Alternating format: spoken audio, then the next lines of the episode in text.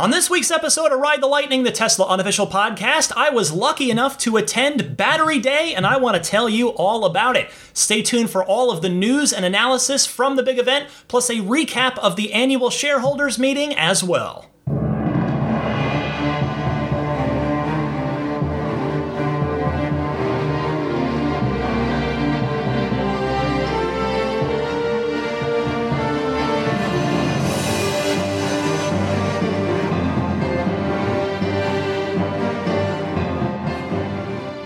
What's happening, friends? Welcome to Ride the Lightning episode 269 for September 27th, 2020. I'm Ryan McCaffrey, and I want to say that I had a wonderful 40th birthday last weekend. Thank you very much to all of you who reached out to wish me a happy birthday.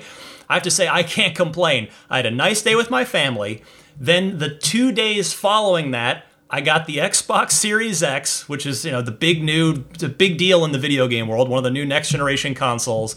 I'm going to work on that for IGN. You can check out the coverage there if you're interested. And then I got to go to Battery Day, which I will get to in detail momentarily. But real quick, a housekeeping note. I am recording on Thursday night this week rather than Friday night because I thought, really, what's going to be bigger than Battery Day this week? I was able to get all my notes together, all my clips, all my thoughts, and got the show prepped and ready to go. So I thought, well, why not? I might, why not just get it done? I'll get it out to the Patreon backers who have early access to the podcast. And then, if anything of note does happen on Friday, I'll just roll it into next week's show.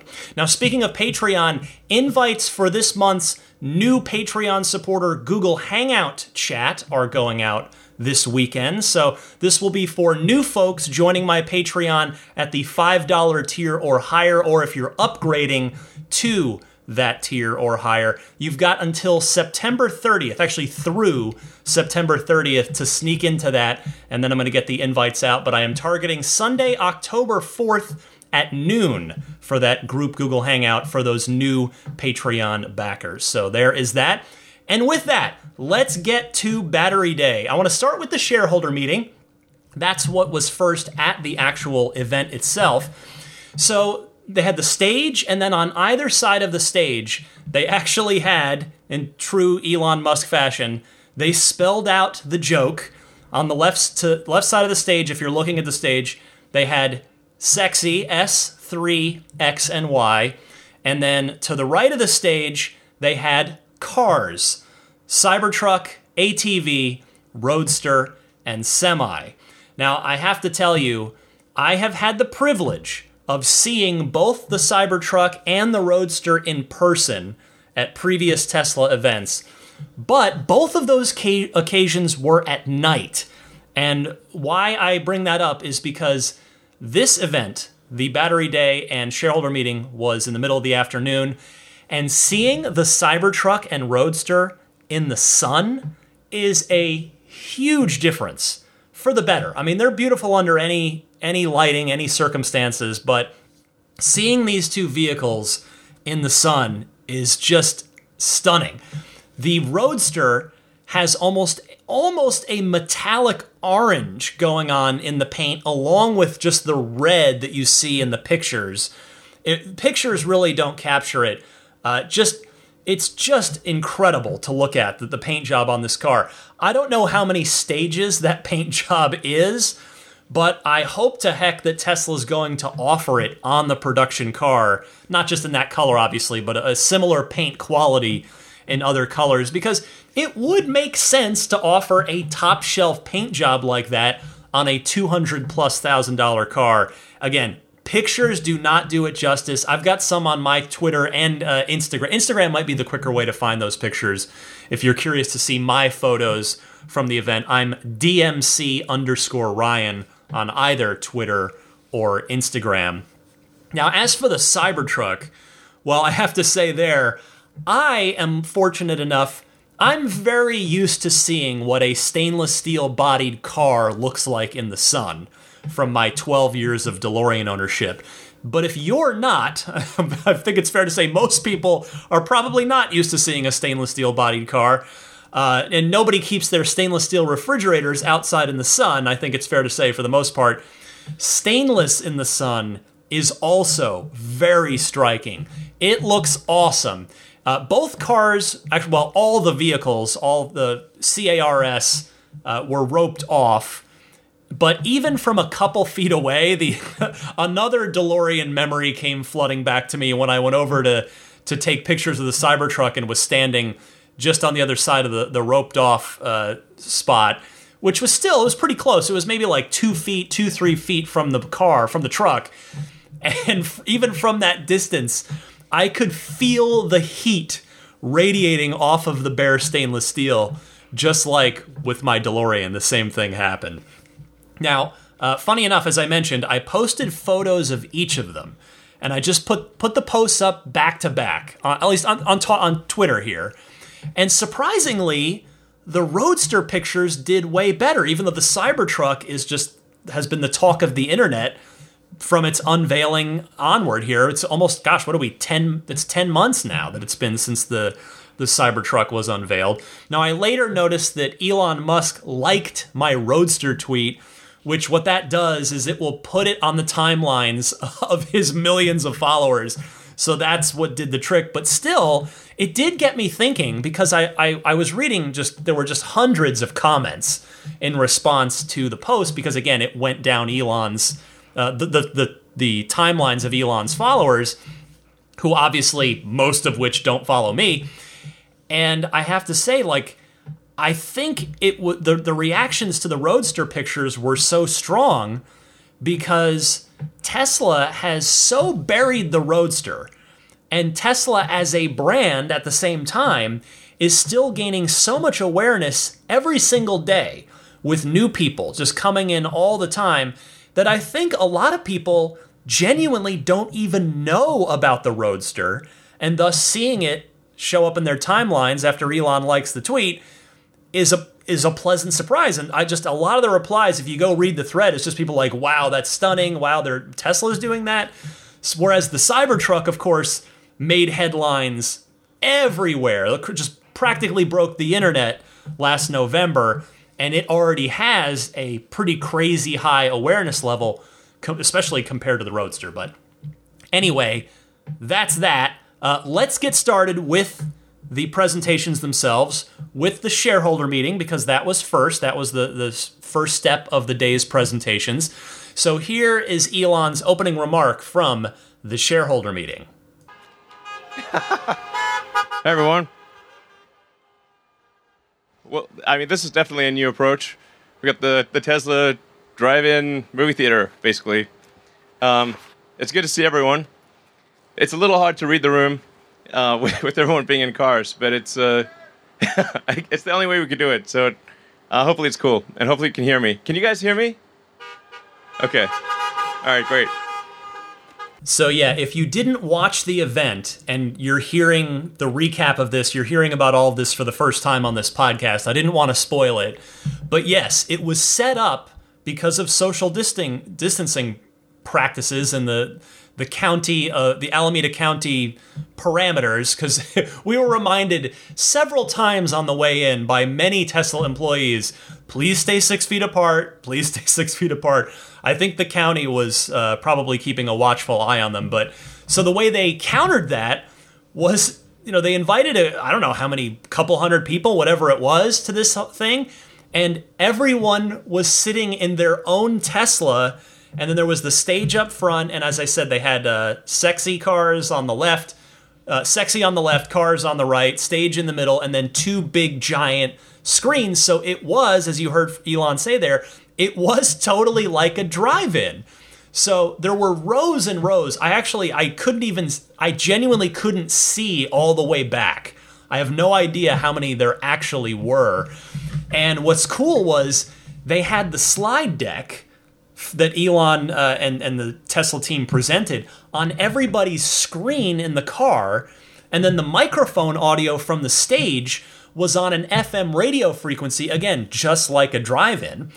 And with everyone spread so far out and in cars, everybody took to honking in lieu of applause, which was hilarious, not only on its own, but it was it was extra hilarious because they handed out a sheet of guidelines for the event on your way in.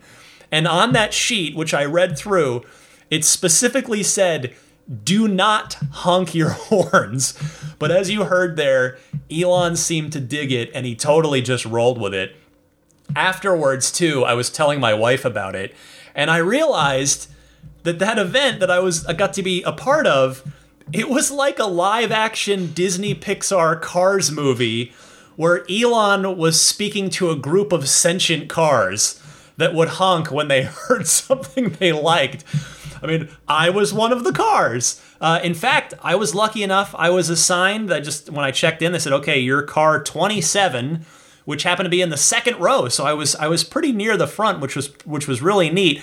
Also, by just random coincidence and apropos of nothing, this was my first time in a Model Y because the pandemic has prevented me from checking out anybody else's. So uh, I have to say, my quick impressions of not driving it, but just sitting in it for a couple hours, it's exactly like a Model 3, at least from the driver's seat. I know from the second row you've got the panoramic glass roof, but from the driver's seat, it's just like a Model 3, other than those seat risers definitely making you feel a bit higher up. Um, but yeah, so that was that was an interesting way to have my first experience in a Model Y. All right, so the shareholder meeting gets going. Elon's running through his presentation, and here he talks about his high hopes for Giga Shanghai. And we'll see the, the Shanghai factory continue to scale uh, quite a bit from where it is right now. I think we, we really could expect that to be, over time, a factory that produces over a million vehicles a year. Yeah, it's cool.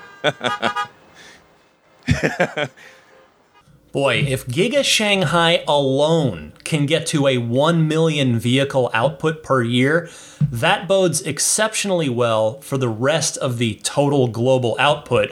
What with Fremont and then Berlin under construction, uh, and then, of course, Giga Texas under construction as well. In fact, the idea of a million vehicles, hold that thought for later. In the meantime, here is Elon speaking about how well the Model Y launch went. Uh, let's see. So volume, we also reached in the past year volume production of the Model Y, and this was the smoothest launch that we've ever had.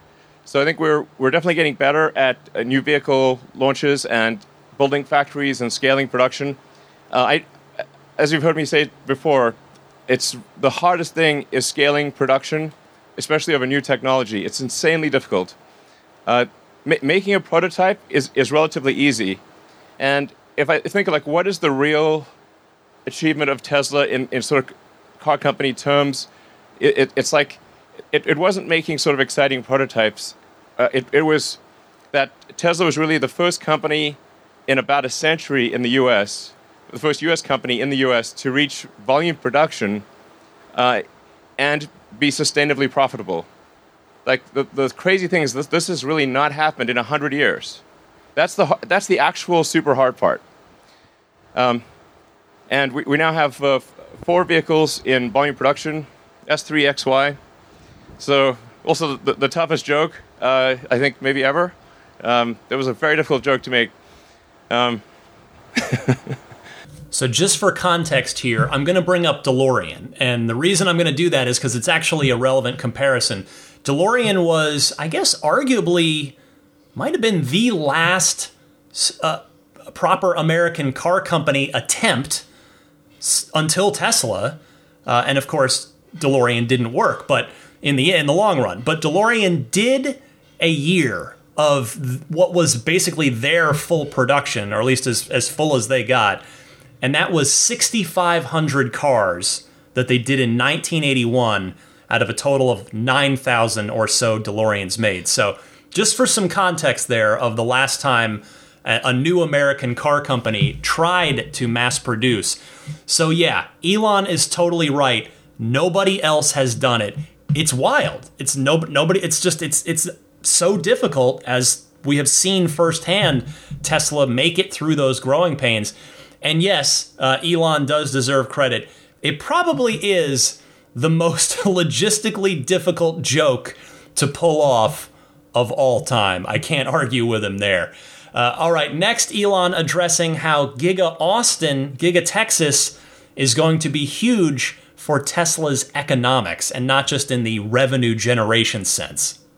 And and I mean, even if you if for for the for Giga Texas in Austin, uh, even if we had exactly the same costs as in California, it would still be advantageous to to do it there because it's roughly two thirds of the way across the U.S. So uh, we, in terms of delivering cars to the central U.S. and to the East Coast, uh, it's far it's just faster, costs less, um, and um, it, it, fundamentally improves our economics. So I think this is uh, also maybe something that's not fully appreciated of, of, just how important it is to have a factory at least on the continent or, or reasonably close to where the end customers is, so you can tighten that that that whole chain. Well, I find it interesting to hear that even when you factor out tax breaks, cost of living in Texas versus California, all that stuff, that sheer geography is such a big advantage, financial advantage for Giga Texas. Remember, too, that Giga Texas won't just be doing Cybertruck and semi truck, but they'll also be doing Model Ys for the eastern United States as well, which will ease the burden as well as the transit costs on this exact topic of the Fremont factory as well. So, pivotal role uh, to be played by Giga Texas. How much will Tesla grow this year, Elon Musk? The answer may pleasantly surprise you. So, um, and then in 2019, we had 50% growth. Um, and I think we'll do r- really pretty well in 2020. Um, probably somewhere between 30 to 40% growth, despite uh, a lot of very difficult circumstances. Um, I mean, there's so many, you know, pandemic, wildfires. It's like a whole bunch of d- difficult uh, production issues. Um, but uh, th- thanks to the hard work of the Tesla team and a lot of innovative um, approaches to overcoming issues, uh, we're able to still uh, see significant growth in one of the most difficult, in fact, I say probably the, the most difficult year of Tesla's existence. While I know that Elon is just speaking off the cuff there, it's not like a prepared statement. I would say that 2008 and even 2017 probably give 2020 a run for its money as far as how difficult a year it was for Tesla. I mean, I'm not saying it hasn't been a heck of a challenge this year, but in those two other years, if you've been following Tesla for a while, they came close to bankruptcy, uh, super close in 2008 even. Uh, they did not have that threat this year, fortunately, but they nevertheless faced a heck of a lot of adversity. And the fact that they have come through that adversity stronger just speaks to two things, in my opinion. One, the talent and the hard work of the entire Tesla team. And two, the quality of the products. People just want these cars, regardless of the circumstances. And really, those things together have really helped Tesla navigate these choppy 2020 waters, really, as well. I think you could easily make the case, as well as any car company has which is great to see for Tesla. Uh, next, here's Elon talking about how Tesla always tries to do the most good. Yeah, Tesla, we, we try, try very hard to do the right thing. Um, if the right thing does not happen, it's just because we, we maybe made a mistake or weren't, weren't aware of it. But we, we always try to do the right thing as to the best of our ability. And, uh, and then we, we publish the extended impact report to show you know, just a sort of a self-examination of, okay, what are we doing right? What are we doing wrong? Uh, what can we do better in the future? Um, you know, we're definitely trying to accomplish the most good, and so, you know, if we if we occasionally make a mistake, we, work quickly to fix it and do the right thing. This goes back to what I've said every now and again on this podcast. I personally do believe this that Tesla does try to do the right thing, and more often than not, I think they do. And I've seen their actions reflect that, not just their words. And that's why I give them the benefit of the doubt in most cases.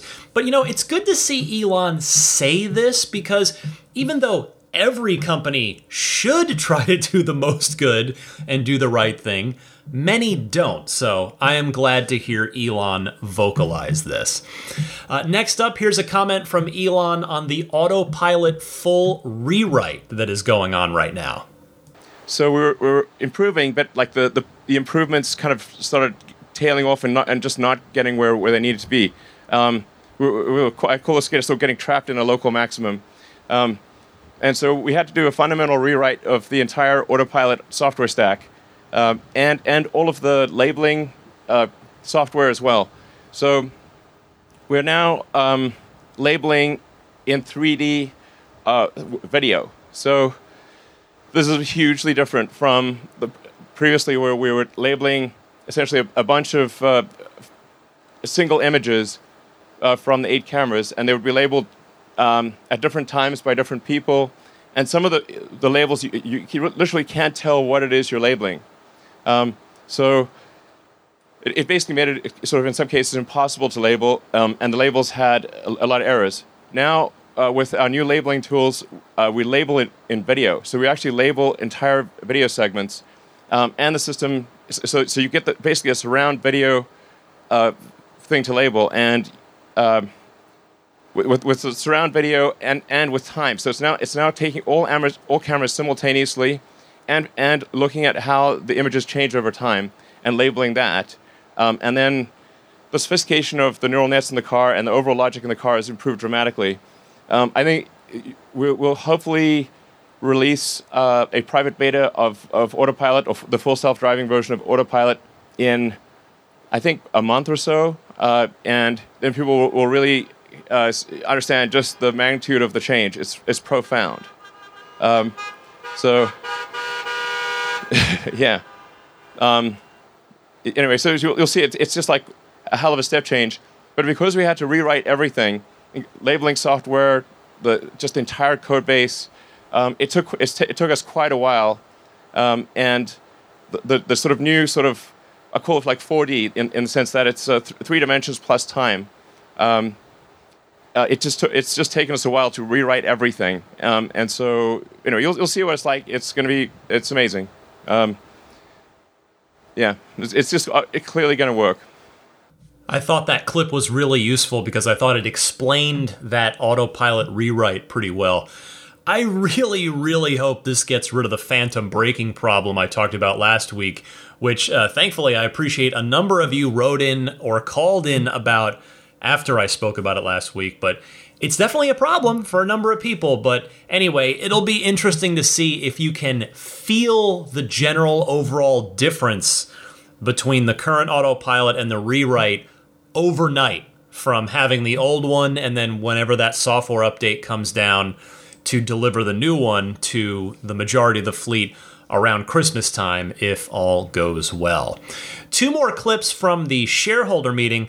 This one discusses Tesla's next phases of expansion. So we have um, now we'll soon have three factor- three new factories, incremental, on, well, we have one already, um, on three different continents. Uh, Shanghai, we're expanding the Shanghai with the second phase.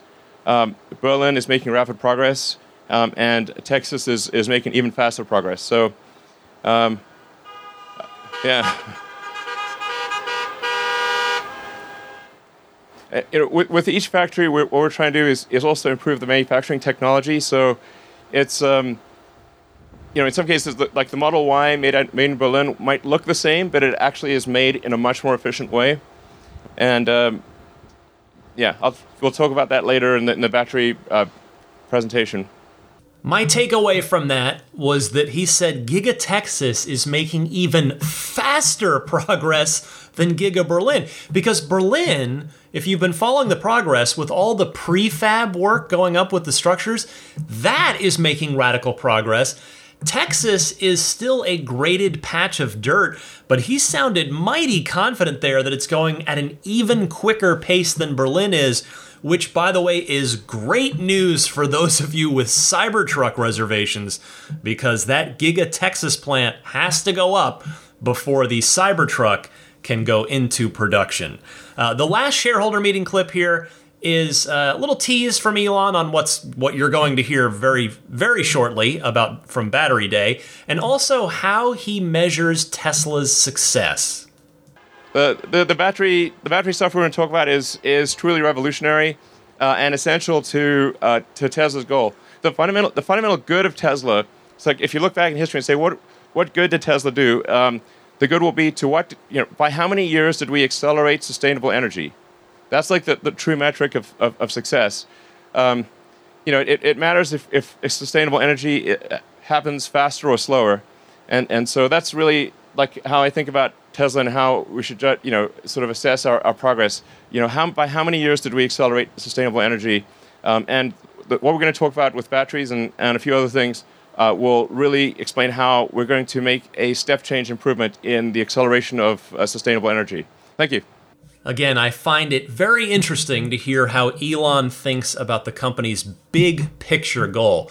I'm not quite sure how you measure it, but I applaud it nevertheless. All right, let's move on to Battery Day with Elon Musk and Drew Baglino, the Senior Vice President of Powertrain and Energy Engineering, coming up right after this.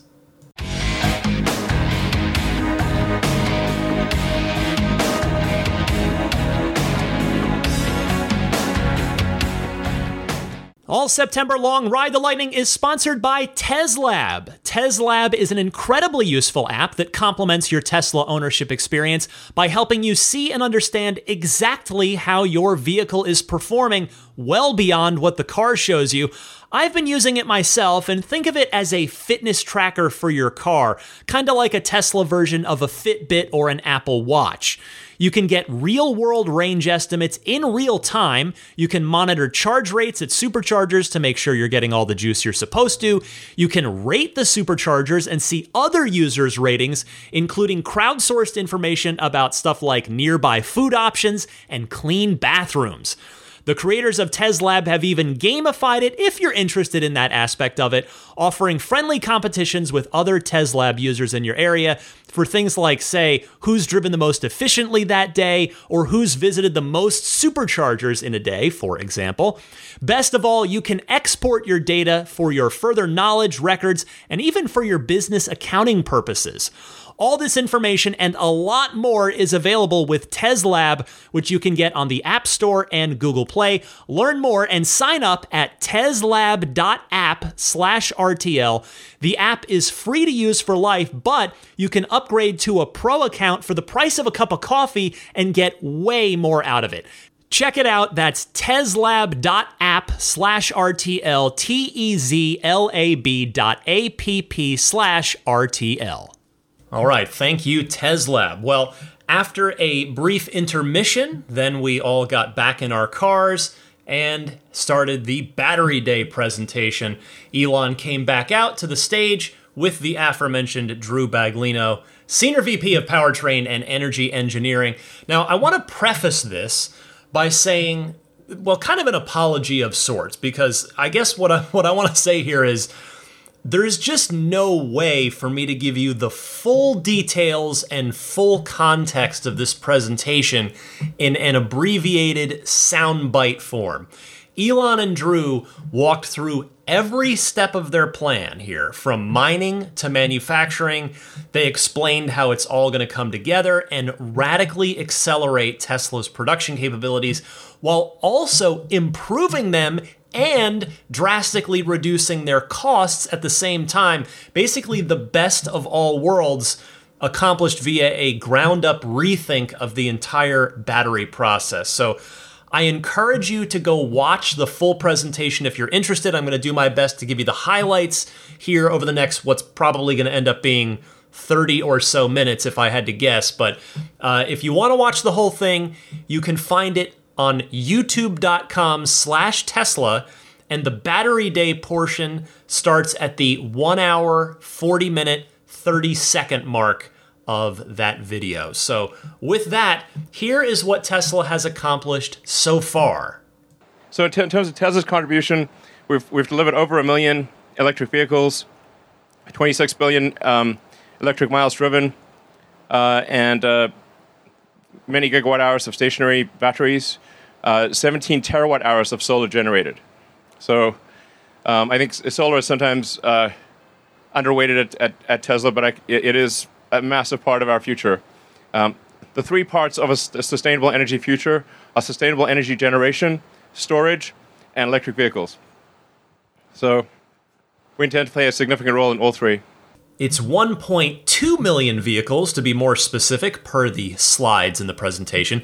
Now, that in and of itself is a pretty impressive accomplishment, considering that, like I was talking about earlier with DeLorean, uh, the last attempt, really. No other automotive manufacturer founded in the last 50 plus years, maybe even 100, has come even close to that, let alone doing that with a completely different power source, no gasoline, and a complete rethink of the consumer purchasing process, i.e., no dealerships. So, I play you that little clip from the beginning of the Battery Day presentation as some context for what's to come and where Tesla is going. Now, on that note, here's uh, Drew and Elon talking about kind of where they are now with battery output and where they need to go. So today's batteries can't scale fast enough. Uh, they're just too small. Um, for Giga, Giga Nevada, um, 150 gigawatt hours per year is like what we probably expect to, to make out of there. But this is really pretty small in the grand scheme of things. That's only 0.15 terawatt hours. And it costs too much. so we would need 135 fully built out Nevada gigafactories to achieve 20 terawatt hours a year. It's not scalable enough of a solution. We need a dramatic rethink of the cell manufacturing system to to scale as fast as we can and should. Yeah, and I think we should view this as as more than just a question of money. Um, money is sort of like an ethereal thing, but it's really the amount of effort. You have a, a certain amount of of effort, um, you know, in terms of people and machines, and depending on on how, efficient that that effort is, um, you know, for a given amount of effort, you you want the most amount of batteries. So it's not just a question of like, well, if we had two trillion dollars, tomorrow you could make this. It's it's not that easy. Um, you actually need to organize a massive number of people, build a lot of machines, build the machines that make the machines, um, and so it's incredibly important to uh, have that effort uh, yield the most number of batteries. Now, you might think that it's altruistic for Elon to say that it's as much about effort as it is about money.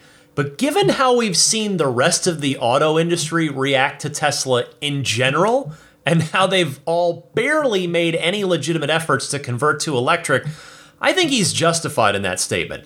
I mean, it's not a problem that you can just write a check to cover. You've got to want to do it and be willing to put in the, as I'll call it, farm to table efforts that this presentation covers. So let's continue with Tesla's next steps. So, uh, and, and then goal two, obviously, we need to make uh, more affordable cars. Um, the uh, you know I think one of the things that troubles me the most is that we, we don't yet have a truly affordable car, um, and that, that is something that we will make in the future. Uh, but in order to do that, um, we've got to get the cost of batteries down. We've got to make uh, and we've got to be better at manufacturing, and and we need to do something about this curve. This curve, the curve of of the cost per kilowatt hour of, of batteries is not improving fast enough. Um, so we, we give, we've given this a lot of thought over many years uh, to say, okay, how can we radically improve the the cost per kilowatt hour curve? Um, it, has been somewhat flattening out actually in, in recent yeah. years. So I mean, early growth was promising, but you can see we're kind of plateauing. Yeah. So that's that's what's motivating us to to rethink how cells are produced and designed. Yeah, exactly. So so um, yeah, and EV market share is growing, but EVs, yeah, aren't still aren't accessible to all. Um, it's it's and, and you can see it's, as Drew was saying, it's like starting to flatten out a little bit because uh, the the rate of improvement of the affordability of cars is just not fast enough. So that's why we got Battery Day. Yeah, to make the best cars in the world, we design vehicles and factories from the ground up. Next. Yeah. And now we do this for batteries as well. Yeah. It's weird. The, the slides don't show up quite right. Anyway, this, what shows up on the screen is not quite what shows up there. Anyway, oh, okay. It's different. yeah, I think it's because that's yeah. No, that one's current. Supposed to be current. Anyway. So let's get started. We have a plan to have the cost per kilowatt hour. Yeah. and it's not a plan that rests on a single innovation, some research project that'll never see the light of day. It's a plan that has taken creative engineering and industrialization across every facet of what makes a cell into a battery pack from raw material to the finished thing. And we're going to go through that plan with you today, step by step.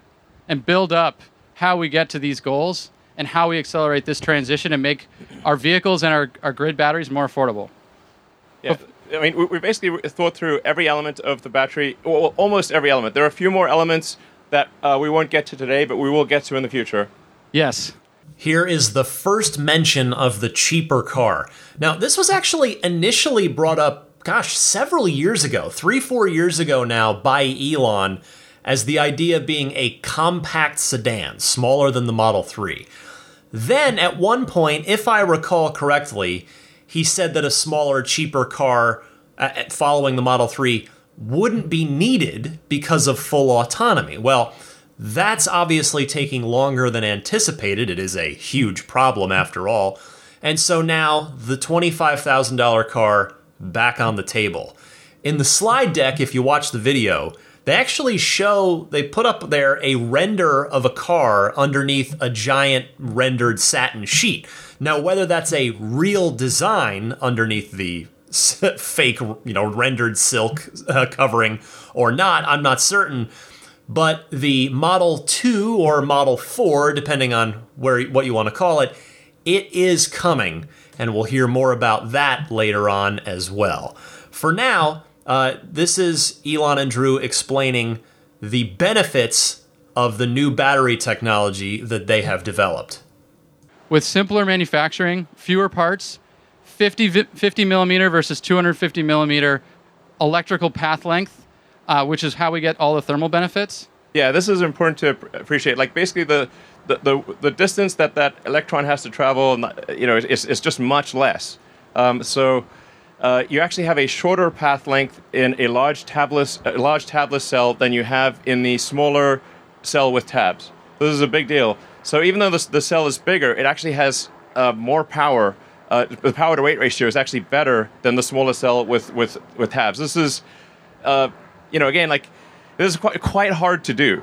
So it's uh, you know nobody's done it before. Um, so uh, and it really took a, a tremendous amount of effort uh, w- within Tesla engineering to figure out how do we make a freaking tabless cell um, and have it actually work and and then connect that to the top cap. And it's uh, there's a whole bunch of things that we're you know keeping a little secret sauce here that we're not telling everything. Um, but uh, sometimes what's elegant and simple is still hard, and it, we, we, it took us a lot of trials, but we're we're happy where we ended up. Yeah, I mean everything's simple in, in recollection. You know, after you like uh, simple, everything it's hard until it's discovered, and then it's simple. um, so anyway, there's a there's a lot of really cool things going on uh, that that enable uh, tabless, and um, uh, it's really you know due to a really great engineering team, Drew and the, and the rest of the team have done amazing work in, in achieving this uh, tabless construction. Um, and it sounds, I think it may sort of sound a bit silly to some people, but it, this was, this is like, if for people that really know cells, this is a massive breakthrough. For cylindricals to be able to, to get rid of the tabs dramatically simplifies winding and coating. Yeah. And has an awesome thermal and performance benefit. Yeah, um, that's uh, just to so, elaborate on that a bit. It's like when the cell is is going going through the the, the system, the system it, it has to keep stopping where all the tabs are. Yes. So you can't do a continu- you can't do continuous motion uh, uh, production uh, if you have tabs. You have to keep stopping, and, and then there's a rate at which you can start and stop and accelerate again, and and it really slows down the, the rate of production. And then sometimes you get the tabs wrong, um, and you also get lose a little bit of, of, of, active area. It's it's it's really a huge pain in the ass to have tabs um, yes. from a production standpoint. Yes. I have to tell you, I learned a lot from this presentation about how a battery is physically assembled and how it works. And getting rid of the tab is evidently a big deal. Later on in the presentation, and some clips, like I said, I, I just can't show you, I can't play everything for you. I'd be playing the whole thing. They went on to describe how there's much less much less wastewater in their new process and that everything will be recyclable as well. I mean, in short, Tesla is going to be cutting out a lot of the intermediate production process, which is great news. Now, let's introduce you to Tesla's new battery cell. And so when we put it all together and go to our new 80 millimeter length, 4680, we call this uh, new cell design, we get five times the energy with six times the power and enable 16% range increase just form factor alone. Uh, yeah. So when, when th- these, yeah, it's pretty great. I I just, I just to, to clarify that when we, when we see these um, plus the sixteen percent or whatever the, uh, the percentage range increases, these are the amounts due just to that particular innovation. Yes. So we'll list a whole bunch of innovations, and then when you add them up, you get a total uh, improvement in uh, energy density and cost. Uh, but uh, th- these numbers are are what refer to just this thing. Yeah, and I want to stress this is not just a concept or a rendering. We are starting to ramp up manufacturing of these cells at our pilot 10 gigawatt hour production facility just around the corner. Yeah. You already know the 18650 cells that the S and the X use. You also know the 2170 cells in the Model 3 and the Model Y. Now meet the next gen 4680 cells. Those are your Cybertruck, Tesla Semi, and next gen Roadster cells. Drew also went on, by the way, to explain that they're dry electrode cells as well, which again is a much simpler process than the wet process that everyone, including Tesla, uses now. All right, let's move forward here. We're going to press fast forward a little bit. And here's uh, an explanation on the pilot program for these new battery cells that is underway right now.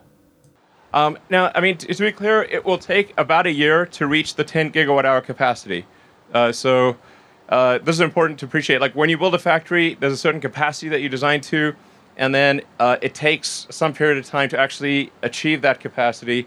So I would say it's probably about a year before we get to the 10 gigawatt hour annualized rate uh, with the uh, with the pilot plant. And this is just a pilot plant. Uh, the, the the actual production plants will be more on the order of uh, you know maybe 200 gigawatt hours, maybe more over time. So, yes, they are building these next gen 4680 cells right now, right here in Fremont. I imagine that in a non pandemic time, they might have given us all a tour of the place during Battery Day, but they did show a bit of it on the video if you end up deciding to watch the entire presentation. All right, remember Maxwell, the uh, battery research company that Tesla bought? And ever since then, everybody's been wondering well, what is that secret sauce that Maxwell had that Tesla acquired? Well, here's Elon explaining what's going on with Maxwell and how they have integrated into Tesla and the next generation battery development process. You know, if, this was easy, everyone would do it. So the it's not like uh, dry coating electrode is is actually uh, easy. It's it's it's it's actually very hard to do what appears to be a simple thing. Um, and and it's it's worth noting, like um, you know, we did acquire Maxwell as like a little over a year ago, I guess. Um, and you know, it's, it's certainly a good company and everything, but the the the dry coating they had was like is like sort of I would call proof of concept. Uh, since the acquisition, we've we've actually uh, revved the the machine that does dry coating four times. So we're in re- revision four post acquisition of the machine, um, and there's still a lot of work to do.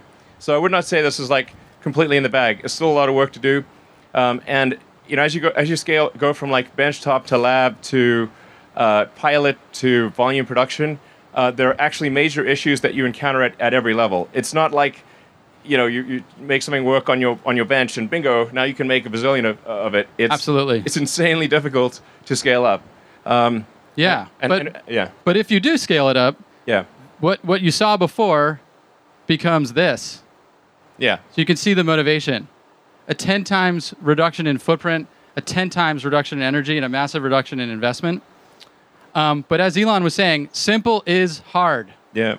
Um, Yeah, I mean to be clear, I would like not say that re- right now it's just totally working. It's it's it's close to working, but it's not even now. It, at the pilot plant level, it is close to working. Well, I, say- okay, I, it's fair to say it probably it does work, but with not a good, with not a high yield. yeah. So- we're still ironing out the kinks, but we've made tens of thousands Yeah. of cells, thousands of kilometers of electrode.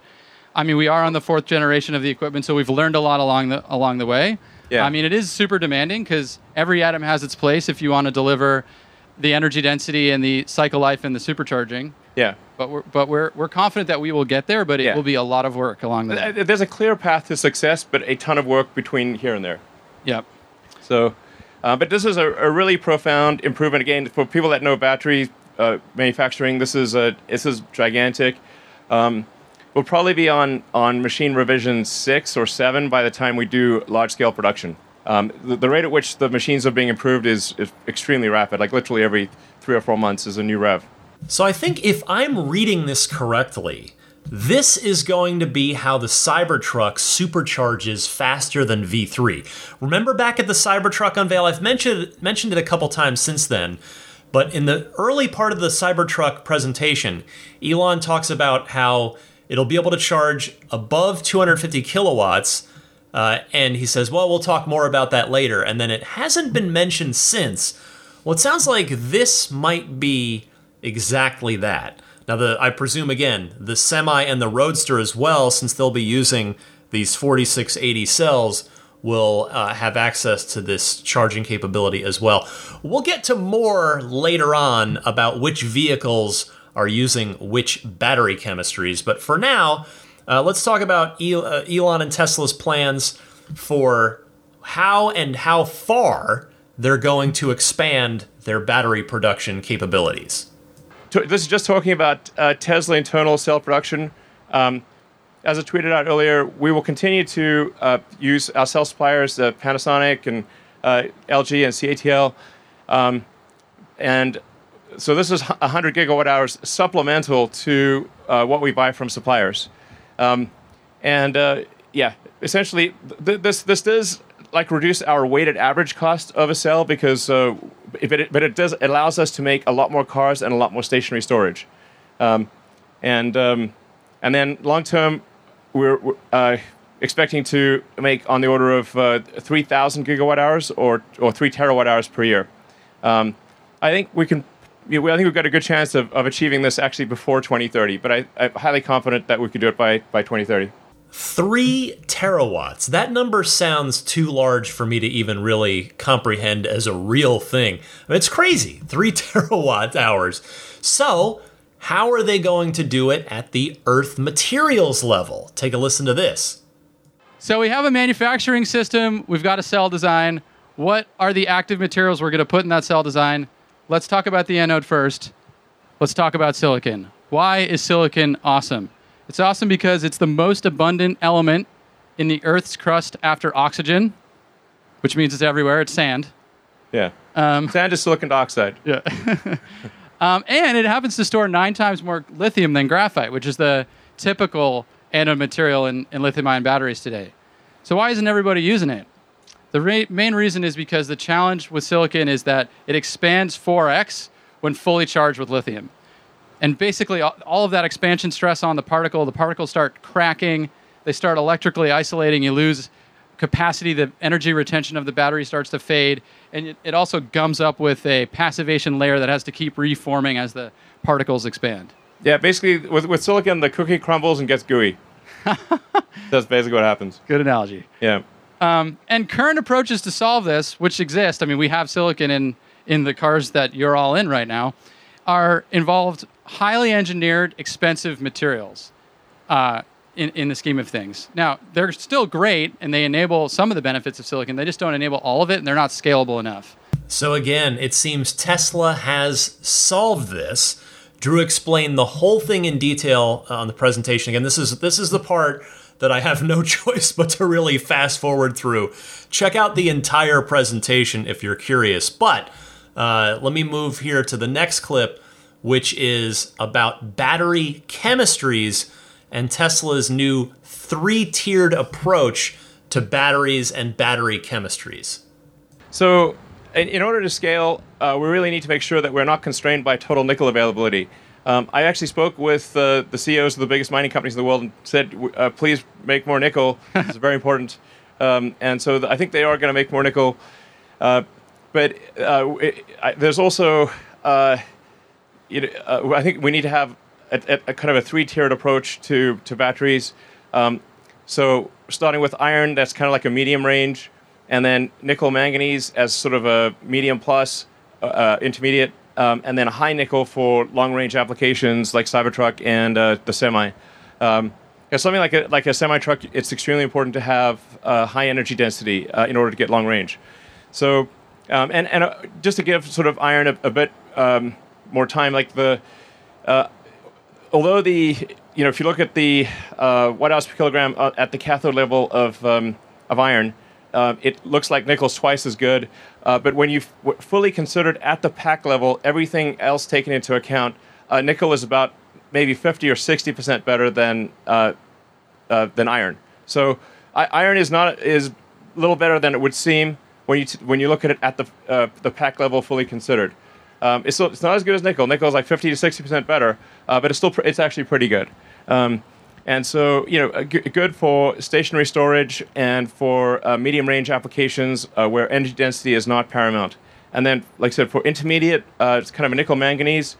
Um, and it's uh, relatively straightforward to do a cathode that's uh, two thirds nickel, one third manganese, uh, which would then allow us to make 50% more cell volume with the same amount of nickel. And with very little energy trade-off. I mean, Yeah. j- j- just enough to, to, to have you still want to use 100% nickel for something like a, a semi truck, but but really not much of a sacrifice at all. Yeah. Well, here's what I was talking about earlier with the different chemistries for different vehicles. Iron will be used for the $25,000 car in the future as well as the Model 3. Nickel manganese is for SX and Y, and the high nickel will be reserved for the heavy duty stuff, the Cybertruck, the Semi, and though it wasn't specifically mentioned, I have to presume the Roadster will fall into that category as well. So, different costs, different volumes, it does make sense. Now, what about lithium? You hear a lot about, well, you know, mining the earth for lithium, and is that bad? And is there enough lithium? Are we going to run out? This is a, a little thing from Elon explaining just how abundant lithium is. So it, it's important to note that there is a massive amount of lithium on Earth. Um, Yeah. So uh, lithium uh, is not like oil. There's a, a massive amount of it pretty much everywhere. Um, so, uh, in fact, there's there's enough um, lithium in the United States to convert the entire United States fleet to electric. Like the all the cars in the United States, oh, there's like 300 million or something like that.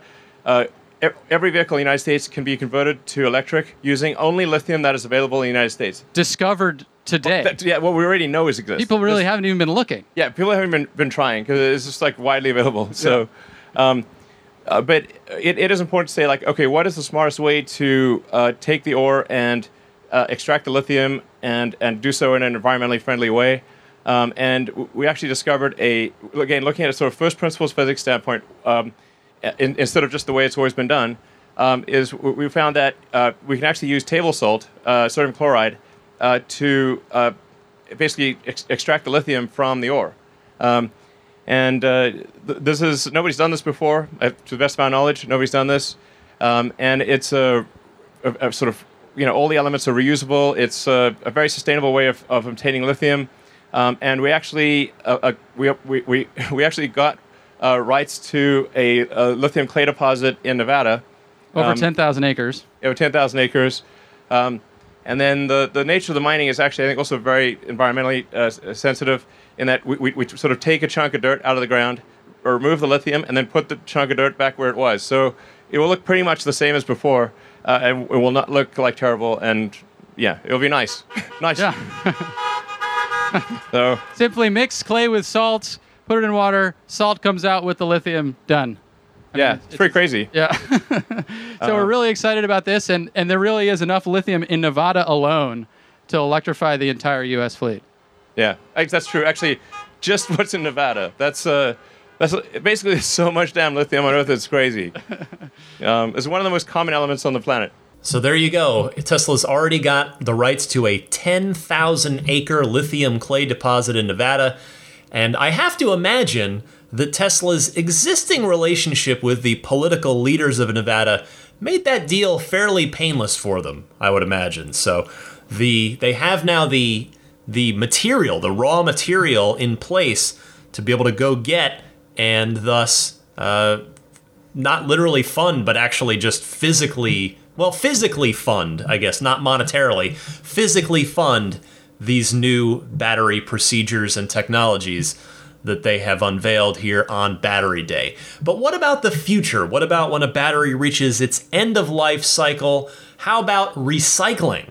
We are starting our pilot full scale recycling production uh, at Gigafactory Reno next quarter to, to continue to develop this process as, as our recycling returns grow. Yeah, I mean, to date it's been done by third parties, but uh, we think we can we can recycle the, the batteries more effectively, especially since uh, you know we we know our batteries we're making the same battery as the thing we're recycling. So uh, whereas like third party recyclers have to consider batteries of all kinds. Yeah, and and and just to think about what this actually means, the recycling resource is always ten or greater years delayed because batteries last a really long time. But eventually, it is the way that, that all resources will be made available, and that's why we're investing in this recycling facility at, in Nevada. Yeah. Long term, new batteries will come from old batteries uh, once the fleet reaches steady state. I've talked about this before, but for me, the magician's trick that Tesla so expertly plays is that you can come to Tesla from any number of ways, from any number of avenues. If you want performance, well, Tesla's got you covered in a way that really few other companies can match. If you are safety minded, they objectively lead the world in that category. And if you value environmental causes, they excel there too, zero emissions, etc. And here is the next long term sustainable step in that. So it's very cool to hear that they're going to be able to recycle old batteries into new ones. Okay, this next clip, I think it might be the longest clip that I've got for you. It's upwards of seven minutes long, but it's very valuable, I think. So, this is Elon talking about how the vehicles, starting with the Model Y in Giga Berlin, are going to be constructed moving forward and the radical rethink about vehicle manufacturing and assembly. So um, there's an architecture that um, we've been wanting to do Tesla for a long time, uh, and we're finally we finally figured it out. Um, and I think it's it's the way that all electric cars in the future will ultimately be made. Uh, it's the right way to, right way to do things. Um, so it's, it starts with uh, having a single piece casting or a single piece casting for the front body and the rear body. Um, and uh, in order to do this, we uh, commissioned the, the largest casting machine that has ever been made, and it's currently working just uh, over the road at our uh, Fremont plant. Uh, we have the, the, the, it's pretty sweet. Um, ma- making the uh, entire currently making the entire uh, rear section of the car in a, as a single piece, high pressure die cast aluminum. Um, and in order to do this, we actually had to develop our own alloy uh, because we wanted a high strength casting alloy that not, did not require coatings or heat treatment. Uh, this is a big deal for, for castings, especially with a, la- a large casting. If you heat treat it afterwards, it, it tends to deform. It kind of like does this like potato chip thing. So it's very hard to keep a large casting uh, to have its shape. Um, so in order to achieve this, there, was no alloy that existed that could do this. So we developed our own alloy, a special alloy of aluminum that has high strength without heat treat and, and is very castable. Uh, so that's a you know a, a great achievement of our materials team. Um, in fact, in general, we've got a lot of advanced materials coming for, for Tesla that new alloys and, and materials that have never existed before. So, uh, so you're basically making this, the, the, the front and rear of the car as a single piece, um, and then that that that then inter- interfaces to uh, what we call it the structural battery, where the battery for the first time will have dual use uh, the battery will both have the use as an energy device and as structure. This, this is absolutely the way things are done. In, in the early days of, of aircraft, they would carry the fuel tanks as cargo. So the, the fuel tanks um, actually had were quite difficult to, to, carry. They were like basically worse than cargo. You had to, had to kind of bolt them down. Um, it was very difficult. Uh, and then somebody said, "Hey, what if we just make the wing tanks? Uh, what, what if we just make the fuel tank in wing shape?" So uh, all modern airplanes, the fuel tank, your, your wing is just a, a, a, fuel tank in wing shape. This is absolutely the way to do it. Um, and then the, the, the, fuel tank serves as dual structure, um, and it's, not, it's no longer cargo, it's, it's fundamental to the structure of the aircraft. This was a major breakthrough. Um, we're doing the same for cars. So, so, so this is really quite profound. Uh, the effectively, the, the non-cell portion of the battery has negative mass. So it, we, we save so much mass in the rest of the vehicle. We, we save more mass in the rest of the vehicle than the non-cell portion of the battery. So it's like, well, h- how do you really minimize the mass of a battery? Make it negative. Make the battery non-cell portion of the battery pack negative. Um, so um, it, it also allows us to pack the cells more densely because we do not have uh, intermediate structure in the battery pack.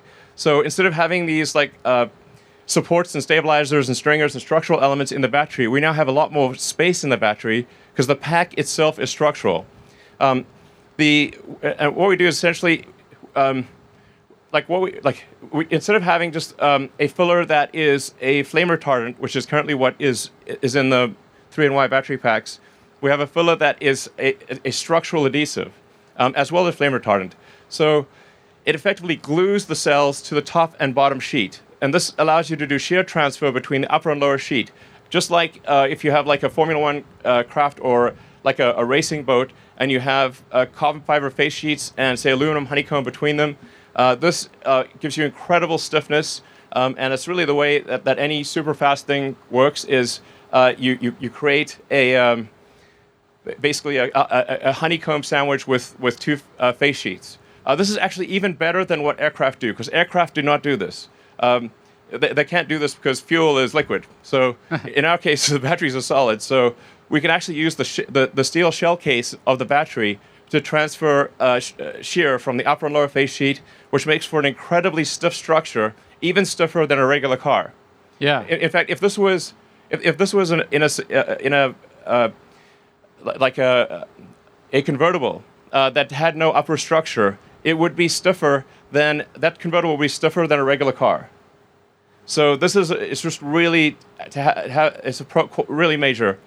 Um, so it improves the mass efficiency of the battery, um, and then the, those castings are also quite important because you want to transfer load into the structural battery pack uh, in a very smooth, continuous way, um, so you don't um, put uh, arbitrary point loads into the battery. Um, so you, you, kind of have to you, you want to sort of feather the load out from the front and rear uh, into the structural battery. Um, it also allows us to uh, use uh, to, to move the the cells uh, closer to the center of the of the car, um, because we don't have the the, the the, the in the top one we've got that sort of all the supports and stuff. So the, the volumetric efficiency of the structural pack is is much better than a non-structural pack, and we actually bring the cells closer to the center, um, and uh, because they're closer to the center, the, uh, it reduces the probability of uh, of a side impact uh, potentially contacting the cells because they have it has to go any kind of side impact has to go further in order to reach the cells. Uh, it also improves what's called the polar moment of inertia, which is that you can think of like when there's a like ice skater arms out or arms in. Arms in, you rotate faster. So if you can bring things closer to the center, you reduce the polar moment of inertia, and that means you can you, the car maneuvers better. It just feels better. You don't want to know why, but it just it just feels more agile. So it, it's, it's really cool. This is really major. Um, like I said, so 10% mass reduction in, in, the body of the car, 14% range increase, uh, 370 fewer parts. So, I mean, I, I really think that, that long term, in any cars that do not uh, take this architecture will not be competitive. So, again, since Elon won't talk about the Roadster, I will. This is clearly how the Roadster pack is going to work as well. Everything closer to the center, a lot less negative mass, negative space. The car will handle better, it will be stiffer. The battery pack will be thinner. It can still be 200 kilowatt hours. It can, which, and in doing so, uh, with this new battery architecture, lower the seating position closer to the ground, which will make for a, a more fun ride quality or, or just more fun seating position.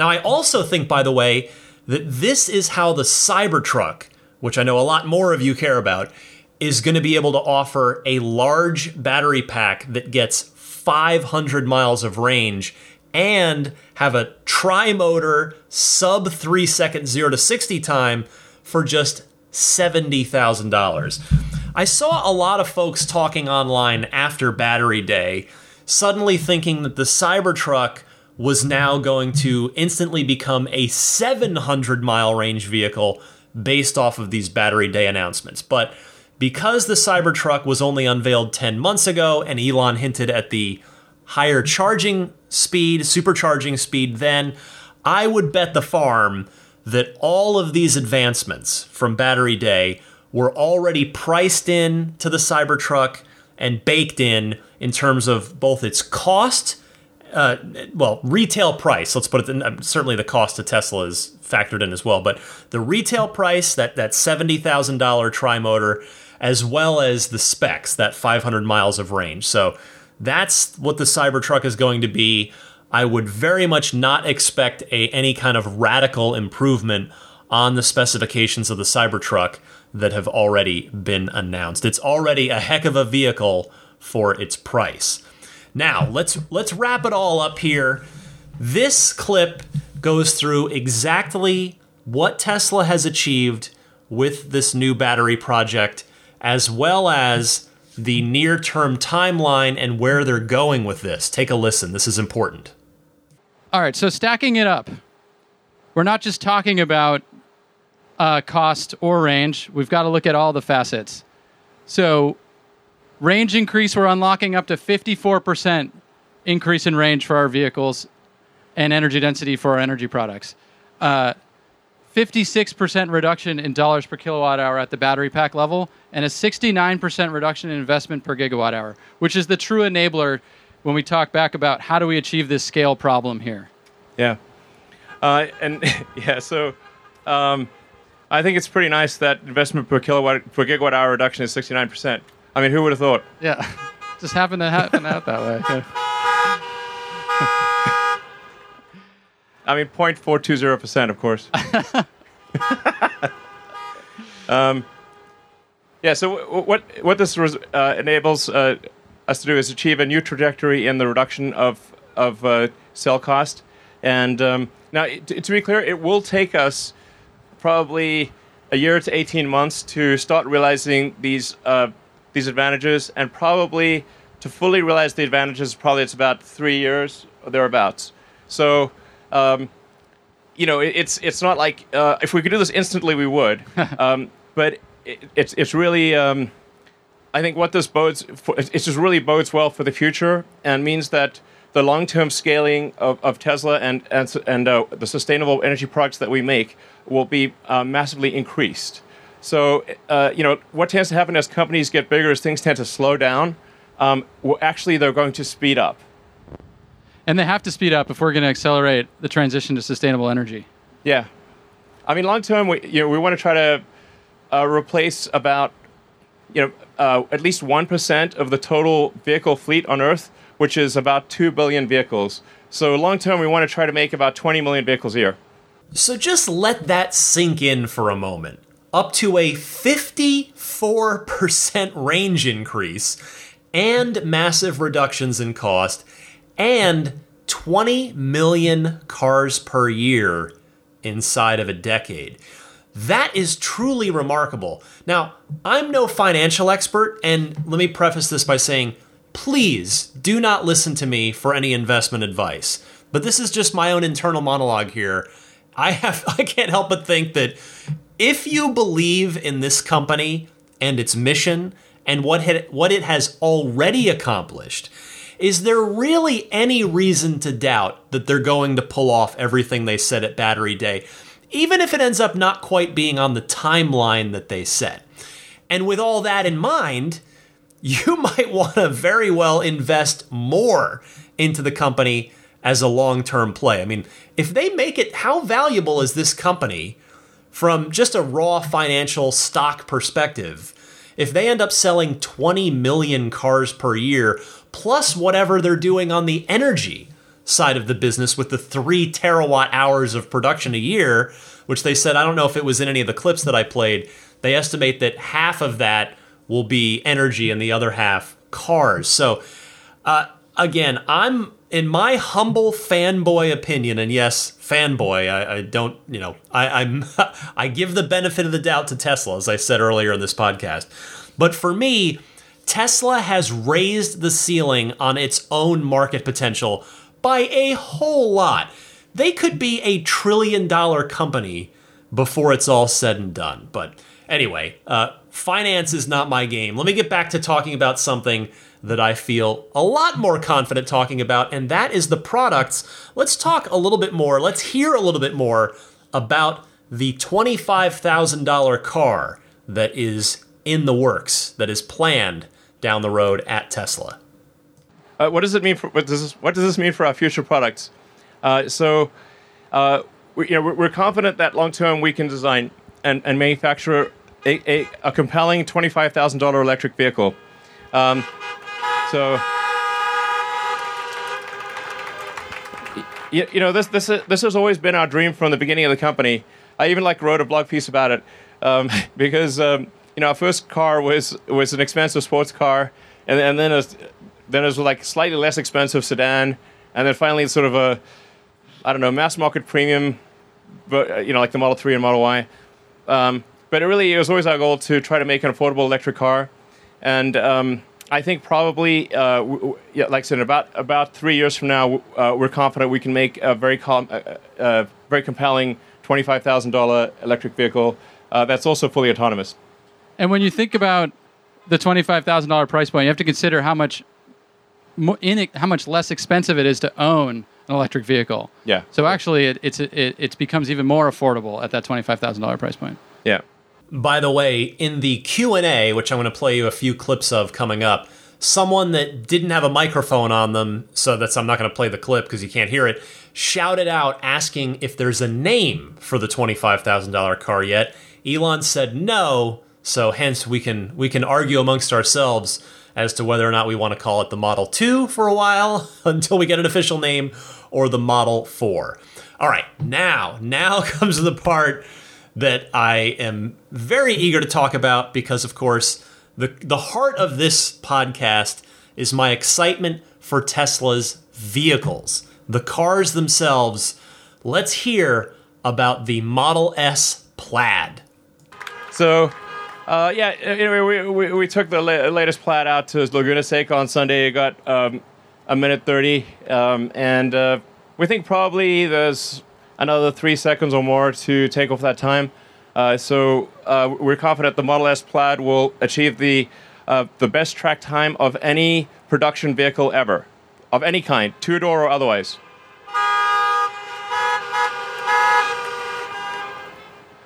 Um, and you can order it now, uh, and it's uh, available uh, uh, basically end of next year.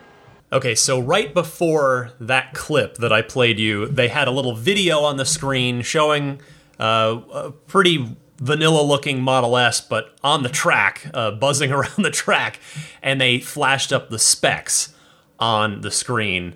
And it basically, the Plaid S has the Roadster specs from three years ago when that car was unveiled. So this is the Tesla description. You can go see this on tesla.com slash Model S. Quickest 0 to 60 miles an hour and quarter mile acceleration of any production car ever. Acceleration from 0 to 60 under 2 seconds. The Roadster base, by the way, was advertised and still is as 1.9. Quarter mile under 9 seconds. Roadster was advertised as 8.8. 1100 plus horsepower, tri motor, all wheel drive.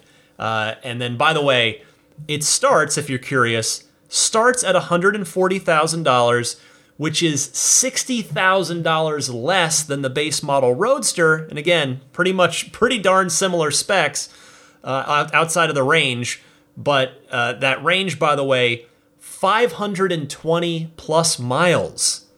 520 plus miles. We'll get to that more in a minute. But if you if you're curious, uh, you can max out the Plaid S at $156,500 if you select all the options and red paint, all the most expensive options, including paint, which uh, which is red's the most expensive of the paints. So 156.5, which is wild because the Model S, the P100D, when that first hit, that was about 150 grand until the Ravens came along and drastically lowered.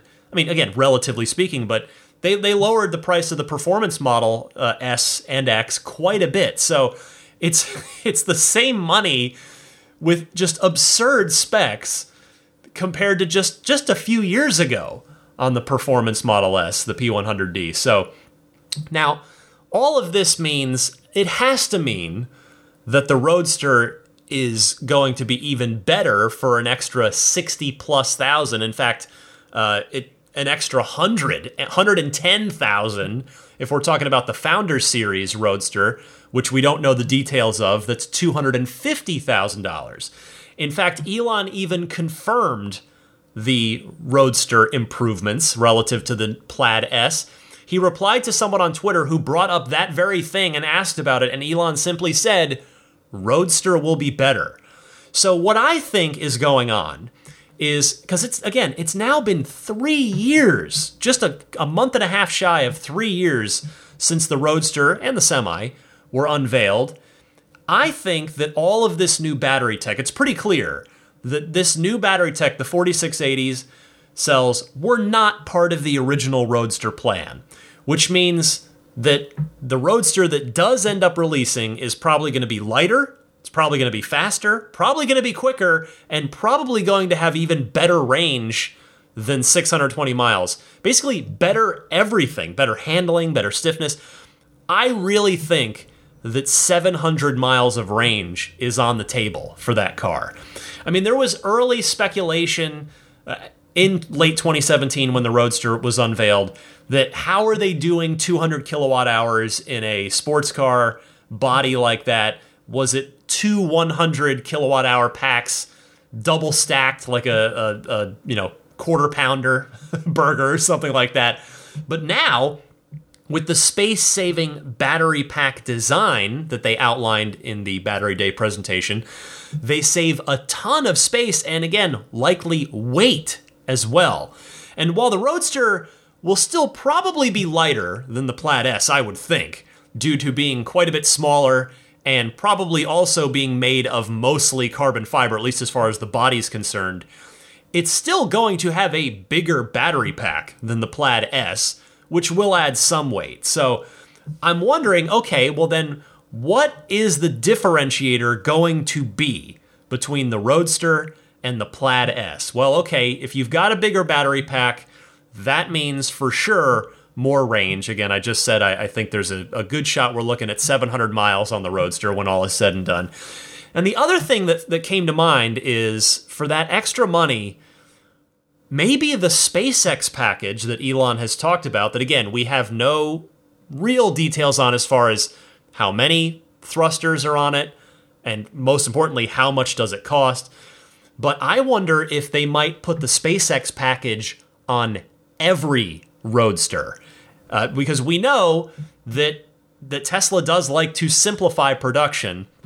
And while the Roadster will be relatively low volume, it's still going to be cheaper, more efficient, easier for them if there are fewer variations of the Roadster. So it could make sense as a just big differentiator between performance wise between the Roadster and the Plaid S if every Roadster ends up with the SpaceX package. We'll see. I wonder another possibility this could be an and or situation.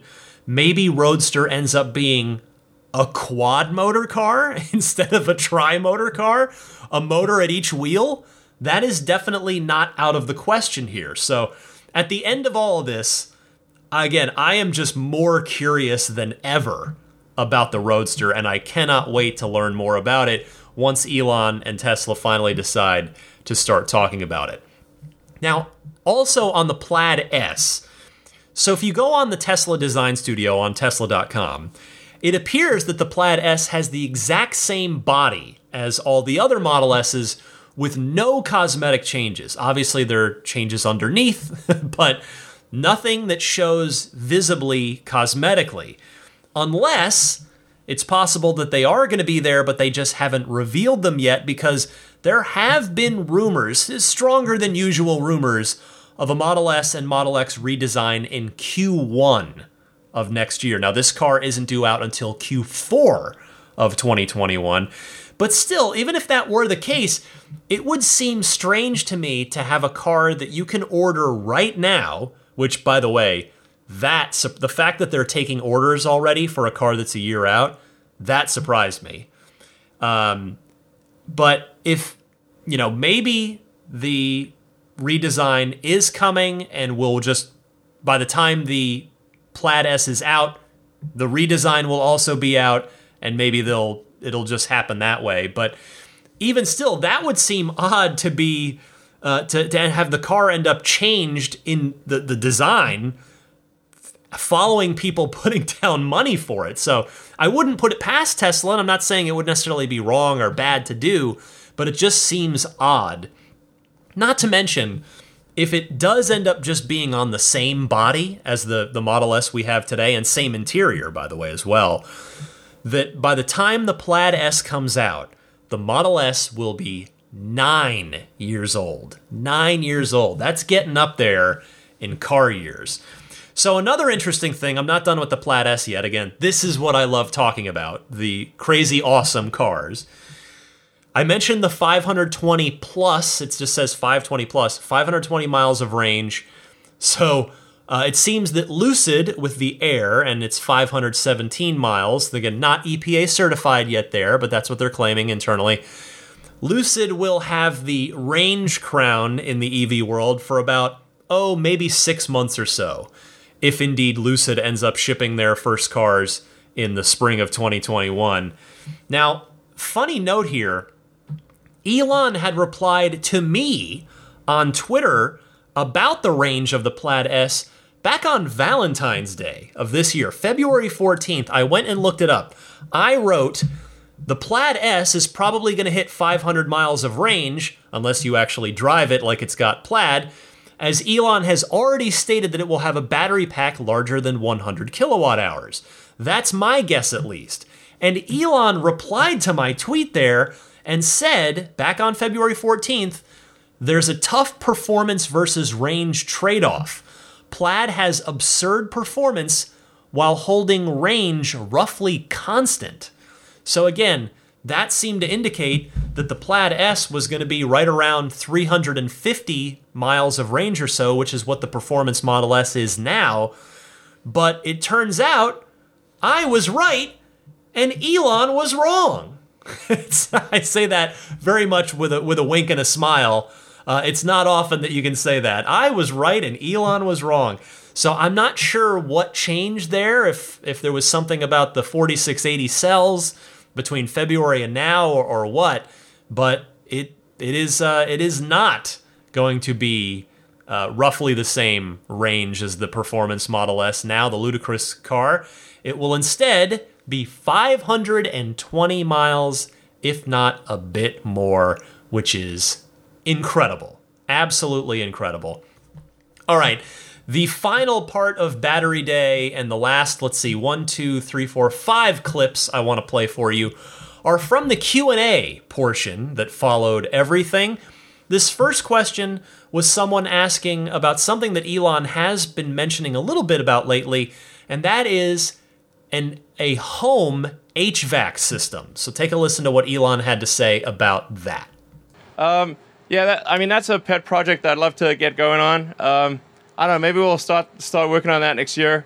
Because um, I just think this, man, you could really make a way better home HVAC system that's really quiet and super efficient and uh, yeah, super energy efficient and also has like a you know a way better filter uh, you know for particles and um, uh, yeah, just and, and it works uh, very reliably. And and there, we, have already developed that for the car. Like so, the the heat pump uh, in the Model Y uh, is really pretty spectacular. Uh, I mean, it's tiny, it's efficient, it it has to last for 15 years. Uh, it's got to work in all kinds of conditions, from, from you know the coldest winter to the hottest summer. Um, so we've actually already done a massive amount of the work necessary for uh, a, really kick-ass home HVAC.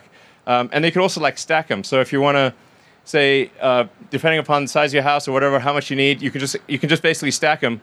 Um, and uh, just have a very compelling, super efficient home HVAC. And then you can also uh, communicate with the car, and it'll it'll know when you're coming home. So it's like, oh, I, I don't need to keep the house cold all day. I just you know keep, cool it down because I knew you were coming home. Um, so the, the pack can communicate with the car and just like really dial it into when you actually need cooling and heating. It'd be great. Fun product. Yeah. I'll tell you, I would buy a smart Tesla HVAC system for my home for sure. Something that could talk to my car and vice versa to know when I'm on my way home. That would be cool. Uh, and probably, uh, pardon the phrasing there, cool. Didn't even realize it. Uh, and by the way, it would probably be more efficient than what's out there. So sign me up. But the, the caveat here is he calls it a pet project, though. So even when he says it could start next year, it's probably clearly fairly low on his priority list. So I would not hold my breath for anything hitting the market anyway anytime soon. Well, uh, I was able to sneak in a question. In fact, two of them bundled into one. So here is what I asked Elon. Hi, Elon. To your left here in the white Model Y, Ryan McCaffrey from the from the Ride the Lightning Tesla podcast. Uh, curious about Cybertruck. It was interesting to see where you had it in on the battery technology front. I'm sort of curious what you see for it in the production front. Is its volume? You know, trucks are so popular in America.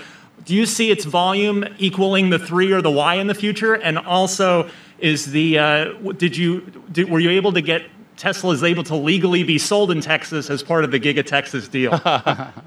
um, well, it's hard to say what the volume exactly would be for the Cybertruck. The the orders are gigantic, so and we have like I don't know, well over half a million orders. I think maybe six or six hundred thousand. That's a lot, basically. We stopped counting. Um, so I, I think there's probably room for I don't know, at least like a unit volume of like 250 to 300,000 a year, maybe more. Um, so uh, now we are designing the Cybertruck to meet the American spec because if you try to design a, a, car to meet the global, the, the, the superset of all global re- requirements, it basically you can't make the Cybertruck. It's impossible. Um, so uh, it, it really is designed for the American market, but this is the biggest market. Our North American market is the biggest market for pickup trucks by far, or l- large pickup trucks. And then I think for uh, in, we'll probably make an international version of, of the Cybertruck that'll be kind of smaller, you know, kind of like a tight Wolverine package. Um, it'll still be cooler, but it'll be it'll be smaller because you just can't make a giant truck like that for most markets.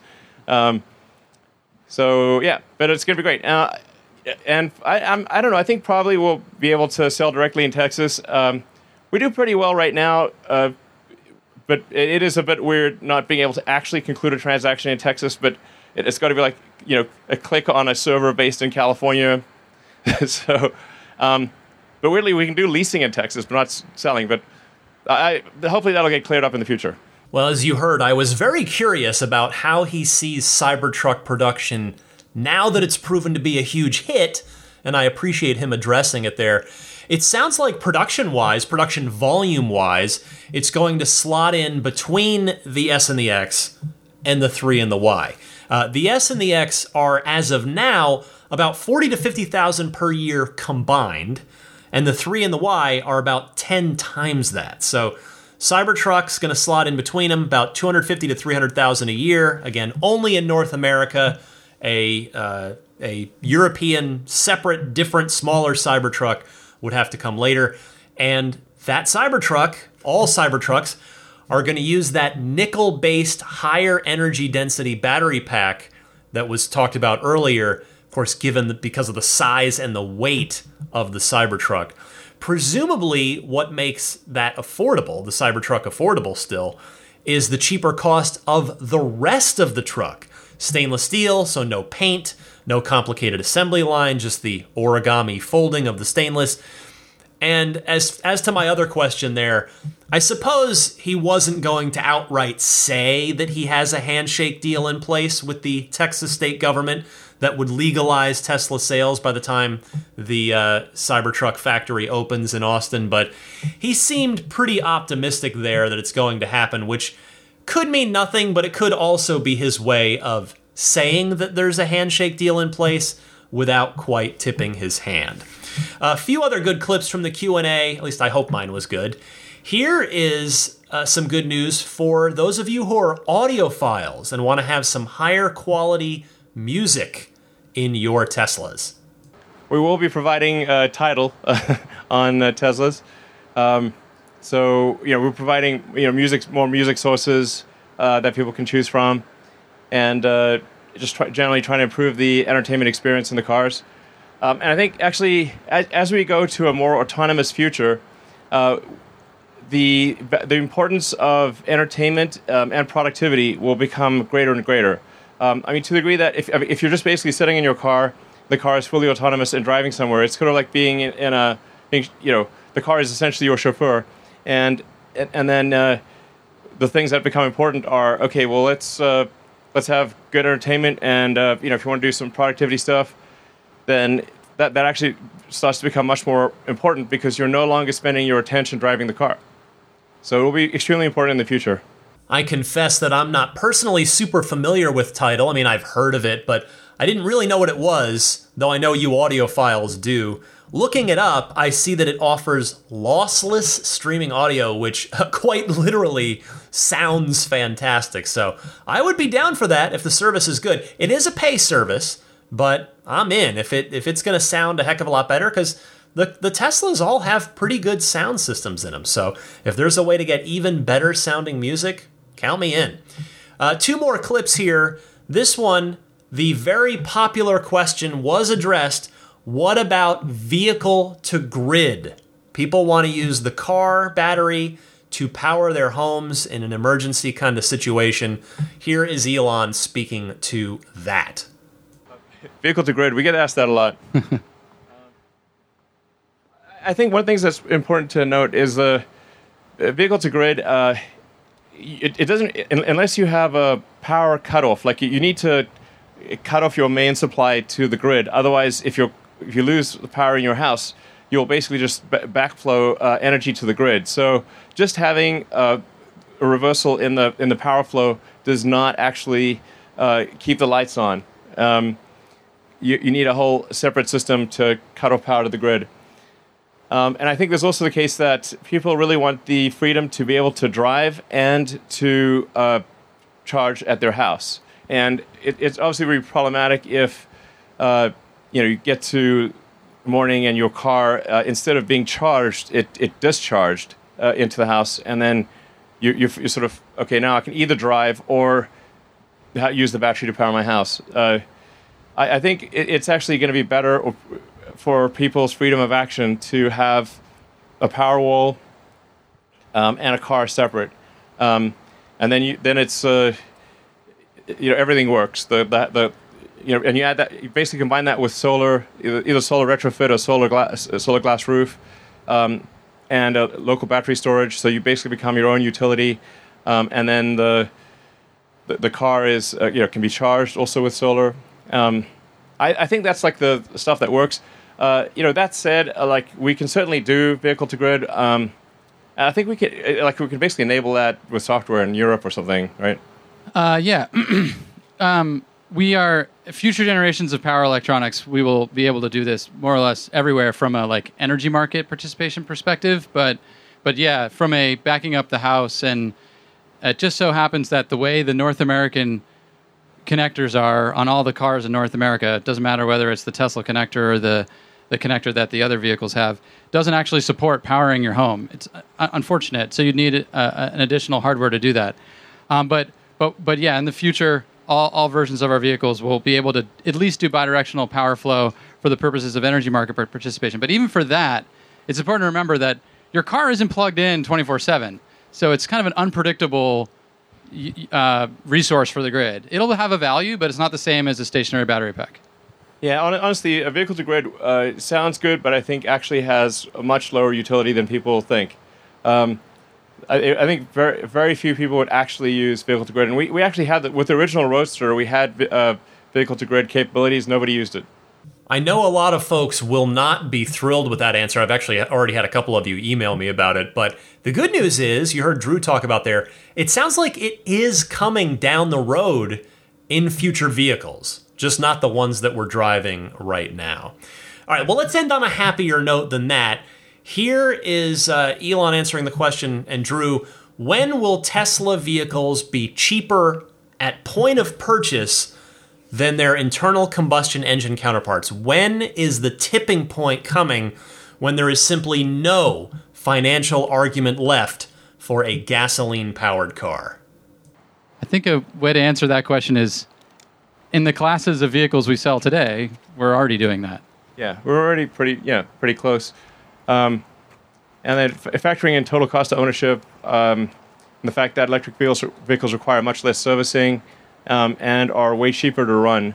Uh, when you when you look at like to, you know total cost of ownership, and you can obviously lease a car. So if you just like lease a car or or get a loan for a car, you've got your sort of monthly payment, and then your cost for uh, either gasoline or electricity, um, and your cost of servicing, and the the fully considered cost of an electric car is uh, much less than a, a, gasoline car of the same nominal purchase price. Um, you know, uh, I mean that said, and like may, maybe on the order of th- you know three years uh, when we can do um, a, a, lower cost car, like a twenty five thousand dollar car. Um, you know, I think that will be basically on par, maybe slightly better than a comparable gasoline car. So I think maybe it's it's on the order of three years ish.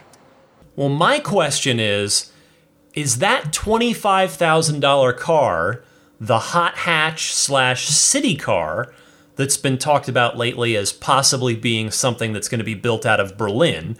Or is this a compact four door sedan and the hot hatch slash city car is something else? I could see it going either way. Now, either way, I will tell you, my wife's ears perked up at that because a small Tesla is what she has been waiting for.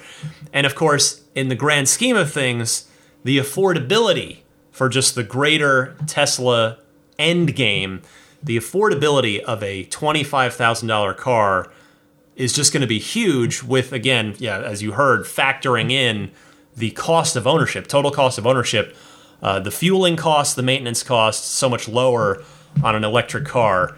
25k smaller car, that is going to be fantastic. All right, well, again, I know that was a lot, but I did my best to trim the fat and deliver the core of this to you while hopefully also offering some reasonably insightful analysis as well as my reactions to all of it. Again, I'm, I'm extremely grateful to Tesla for inviting me. That was a really neat event to get to be at. Uh, I had a lot of fun. And again, my first time in Model Y and getting to see Roadster and Cybertruck out in the sun. And even though I couldn't go sit in it in either of them or anything like that, but just getting to, to be there and check them out was great. And, and asking Elon a question was, was really awesome too. So good stuff. That was Battery Day as well as the shareholder meeting. I'm not quite done with the show though. Stick with me. I've uh, got a couple more things for you right after this. This is Steve Downes the voice of Master Chief, Sierra 117. You're listening to Ride the Lightning, the Tesla unofficial podcast. You know, that Cybertruck looks a lot like a warthog, doesn't it? Master Chief, out.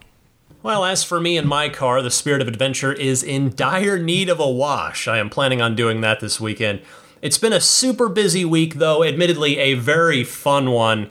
Uh, again, between the Xbox Series X and the coverage I've been doing with that for IGN, and then the battery day stuff that you just heard as well. So I'm looking forward to a nice, relaxing cleaning of the car. Take a breather, just enjoy that.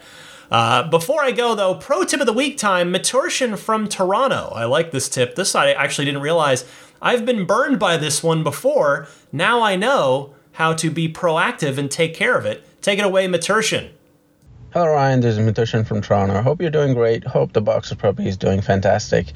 I have a little pro tip for y'all Tesla owners. What it is is that if you're traveling from one state to another state, for example, if you're traveling from one time zone to another time zone, in order to update the time zone, all you got to do is just press and hold the uh, time icon, well, the clock icon on top of the screen, and um, for three to four seconds, and it will update to the uh, local time zone and uh, if you just tap it once it will actually bring up the calendar uh, hope you all find this uh, useful um, and uh, yeah Uh, thanks for this uh, wonderful podcast, Ryan. I'll talk to you later. Bye. Thank you for that one, Maturshan. I've actually noticed on my trips to Arizona that it takes a while to update if you don't touch it. Now, some parts of the year, Arizona is on the same time as California, but the times I've gone, which are the holidays, it's not. So it's our Arizona's an hour ahead. But yeah, it'll take a while if you don't do anything. It'll take quite a while to update if you don't touch it. So this is an excellent tip if you're moving between time zones. Thank you very much, Maturshan. If you've got a pro tip of the week, you can send it in uh, just like you send in one of the regular Ride the Lightning hotline calls. In fact, I guess I'll mention that real quick. Uh, obviously, this show has gone on for quite a while. I'm not going to do the Ride the Lightning hotline this week, but I'll get back to it next week. So I invite your calls if you'd like to comment on something from Battery Day, something I said, anything on your mind, any question, comment, what have you, related to the world of Tesla. You can call me or a pro tip. You can call me in one of two easy ways. Either use your smartphone's built in voice recording software. Please try to keep your call to 90 seconds or less. And you can send that recording to me via email at teslapodcast at gmail.com. Or you can take that same 90 second or less call and just dial me up toll free and leave a message on the Ride the Lightning hotline. That toll free number is 1 888 989 8752. Again, that's 1 888 989 TSLA. All right, and with that, let me just say hi to some of the friends of the podcast that uh, might have some stuff you might be interested in. I will start with abstractocean.com, the Costco of aftermarket Tesla stuff. They've got just rows and rows of everything, virtually speaking, on their website. Whether you're in the market for center console vinyl wraps to change the, the look and feel of that fingerprint and scratch proof center console, They've got l- improved lighting kits in various colors, tempered glass screen protectors, the TESLA Roadster style lettering if you want to do that on the back of your 3 or Y, etc., etc. Abstractocean.com, and you can use the coupon code RTL Podcast. That's all one word. RTL Podcast at checkout there to get 15% off of your very first order. Meanwhile, puretesla.com slash RTL, your one-stop shop for your dash cam and Sentry mode needs. It's a nice, easy kit, free shipping anywhere in the US, though they will also ship worldwide. puretesla.com slash RTL. It comes fully formatted and ready to go. You take it out of the package, straight into your car, and you are all set. You no longer have to worry. The uh, It is a long-term use situation with that puretesla.com slash RTL kit. And then for Jeda, they are rocking uh, some deals right now. The Ride the Lightning coupon code is there for you. That's 10 bucks off. And that, of course, is good towards either of their two products. They've got the wireless charging pad for all but the very newest of Model 3s. They've also got the USB hub, which is going to add some uh, plenty more ports, USB ports, including some USB C ports for you as well. And in addition, right now, this is going to be very short lived coupon codes here $15 off of one product if you use the coupon code Battery Day 15 altogether, Battery Day 15. And then if you want to buy both a USB hub and a charging pad, or maybe you have one of each car and you want to get, you know, a couple of the same thing for each car. I don't know. But $25 off of two products if you use the coupon code Battery Day 25 My only humble request there is that you please go to their website through my referral link because full transparency, they'll throw me a few bucks from the sale if you do. That referral link is getjeda.com slash REF slash eight.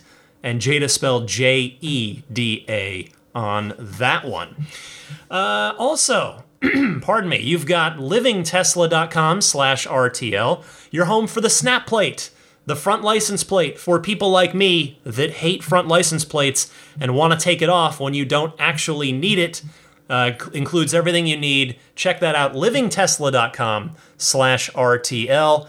And then finally, Immaculate Reflections. If you're going to be in the Bay Area or you are in the Bay Area, you can uh, really not do better, in my humble opinion, both in terms of detail, professionalism, and quality, and just human awesomeness than Immaculate Reflections. They will take wonderful care of you and your car in a totally touchless way here in the pandemic.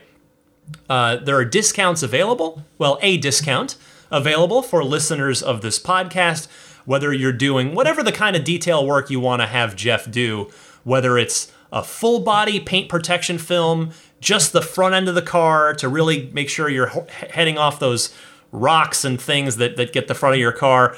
Uh, maybe you want to do ceramic coating, maybe you want to do paint correction, or some combination of all of it. Go to the website to find out more as well as book your appointment, irdetailing.com. I think that will about do it. If you're not already subscribing to the podcast, that's free to do so on any of the major podcast services, including YouTube. Against just audio on YouTube, but if you search Ride the Lightning Tesla, you will find my channel no problem if you do prefer to listen on YouTube. And then there's just the Patreon. I mention it every week, but again, hey, as you hopefully saw, I mean, I hope it comes across, I do put a ton of time and effort into this podcast, a lot of love and enthusiasm. So if you uh, are able and willing and see fit to support me and my efforts here, you know, the podcast will always be free. The Patreon's totally voluntary, but if you want to get in on it, I would very much appreciate it. You can find out all the information for that on my Patreon page, which is found at patreon.com slash Tesla podcast. Patreon spelled P-A-T-R-E-O-N. And with that, I will say thank you to the Patreon producers before I go. I want to thank Pete White, George Cassiopo, David Brander, Jonathan Wales, Alexi Heft, Logan Willis, Robert Miracle, Jason Chalukas, Joe Edgel, Tim Hyde, Lawton from Chicago, Peter Chalet, David Vakil, Ulrich Lassa, Luke A., Eric Randolph, David Nondahl, Jerry and Mary Smith, Lyle Austin, Joel Sapp, Dory and Steve Guberman, Daniel Grummer, Jeremy, Tesla Owners Taiwan, Jeremy Harris, Rob Brewer, Ron Lee, John Cody, Matthew Wright, Charlie Gillespie, Kaz Barnes, Neil Weaver, David Perella, Sunil Joseph, Dennis Peak, Will Stedman, Evitricity UK, Stig Mickey Jensen, Jeff Angwin, Chase Cabanillas, Richard Folkers, Trenton from Myrtle Beach, the Lydia family, Michael Regal, Mark Eversole, Ish, Chris Beach, Aaron Altshul, Steve Radspinner, Jared Brown, Jerome Strack, Seth Capello, Jamie Dalton, Noel and Lucy Murphy, my friend on Twitter at Rodam, Hud Hassel, Nick and Tony, Tesla Hitchhiker 42, and John Schmidt. Thank you all so very much for your continued and very generous Patreon support. I super appreciate it. It really does. Every little bit makes a difference. It adds up, and I very much thank all of you whether you're at the Patreon level, uh, excuse me, the producer level, or any tier of the Patreon. All right, this has been a long enough podcast. You've probably heard enough from me at this point, but this was a fun one to do. I spent, uh, this was quite a bit more time put into this one than the usual podcast, but well worth it. Uh, I love being able to do firsthand reporting, and, and I'm so uh, just grateful and privileged to get to go to a lot of these Tesla events and be able to convey that experience of being there with you. I hope you enjoyed this episode. We'll get back to kind of the regular format with your phone calls and the, the regular weekly news next week. But for now, this was Ride the Lightning episode 269 for a. Where is she? Oh, she's still, yeah, she's upstairs snuggling with my daughter. For a most likely sleeping Daisy the Boxer, I'm Ryan McCaffrey. Happy electric motoring, and I'll see you next week.